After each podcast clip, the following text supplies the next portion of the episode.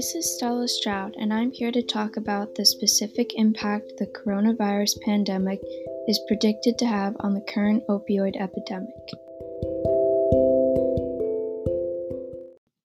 Today, we will discuss why those who struggle with substance abuse are at higher risk of suffering from COVID 19, the concerns of restrictive mandates such as self quarantines and social isolation, and lastly, how users are at risk of not being provided the health care they need.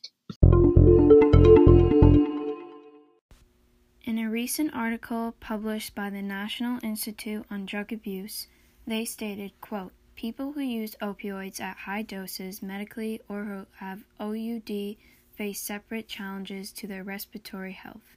Since opioids act in the brainstem to slow breathing, their use not only puts the user at risk of life threatening or fatal overdose, it may also cause a harmful decrease in oxygen in the blood. Lack of oxygen can be especially damaging to the brain. While the brain cells can withstand short periods of low oxygen, they can suffer damage when this state persists.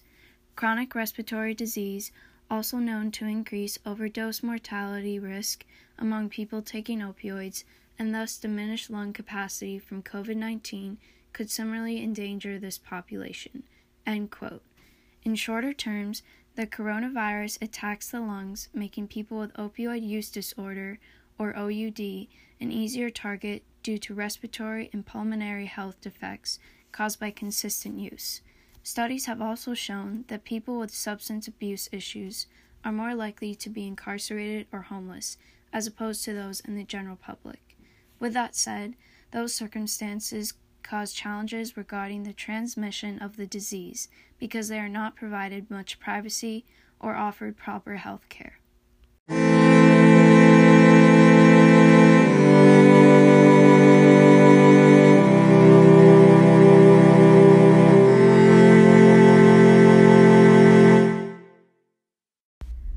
Although it is very important to stay home and isolate yourself from others in order to stay healthy and reduce the spread of coronavirus, it is also well known that there is now a global concern that these restrictive mandates, such as self quarantine and social distancing, will lead to large scale relapsing and a major increase in opioid users, as well as an increased overdose rate.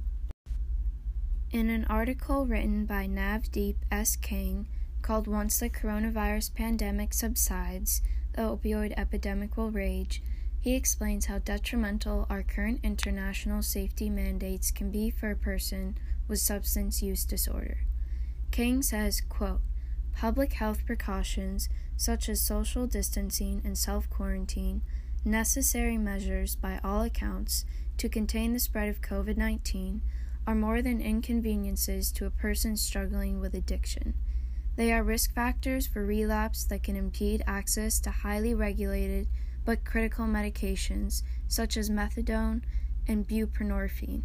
The fear and uncertainty associated with social and economic distress, along with mandated isolation, can aggravate anxiety and depression, and, ma- and many people will self medicate with drugs and alcohol to ease the stress. It is a known fact that the path to addiction is littered with loneliness and disconnection. The loss of jobs and financial support within these past few months has placed an immense amount of stress and anxiety on a huge number of the population because they have less access to health care and insurance, which is very beneficial to have during the middle of an outbreak.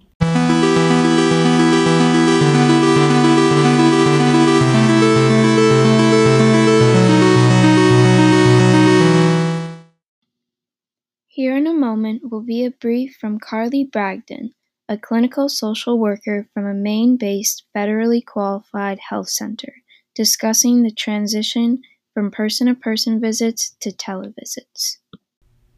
Yeah, transitioning from in person therapy to um, telecounseling or telehealth visits via Zoom was a really difficult transition.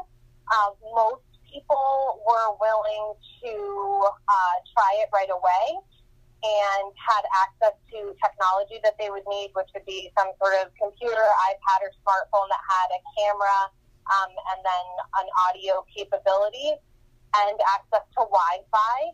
Um, you lose a lot in telecounseling visits that you just uh, can't get if you're not face to face. But I think um, a lot of people are appreciative that there's at least the option for a general check in. The sensation of no longer having human interactions with those outside of your household can change a whole person's mindset.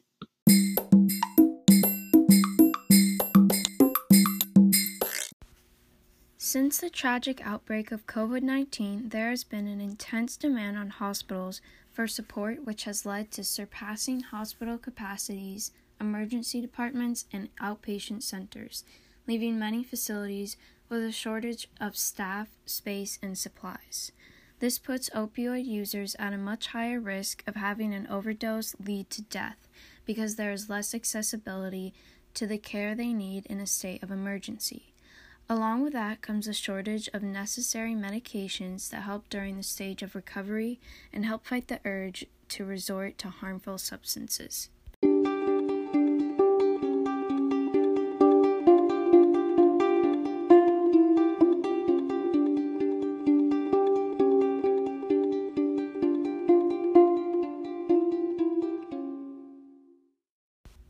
During the COVID 19 pandemic, many health officials have acknowledged the risk of the opioid epidemic worsening and ultimately increasing death rates. People with opioid use disorder have compromised immune systems, therefore, making them an easier target for the coronavirus. Necessary restrictive mandates, such as social distancing and self quarantining, give rise to concern about potential increase in opioid relapse this in part driven by mental health issues coupled with loss of human connection.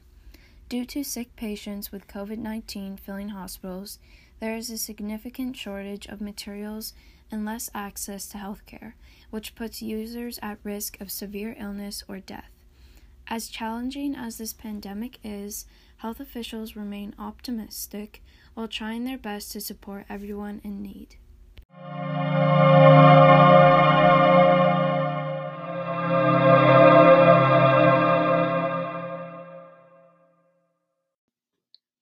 End our discussion today, one last statement from Carly Bragdon with a hopeful outlook on the future.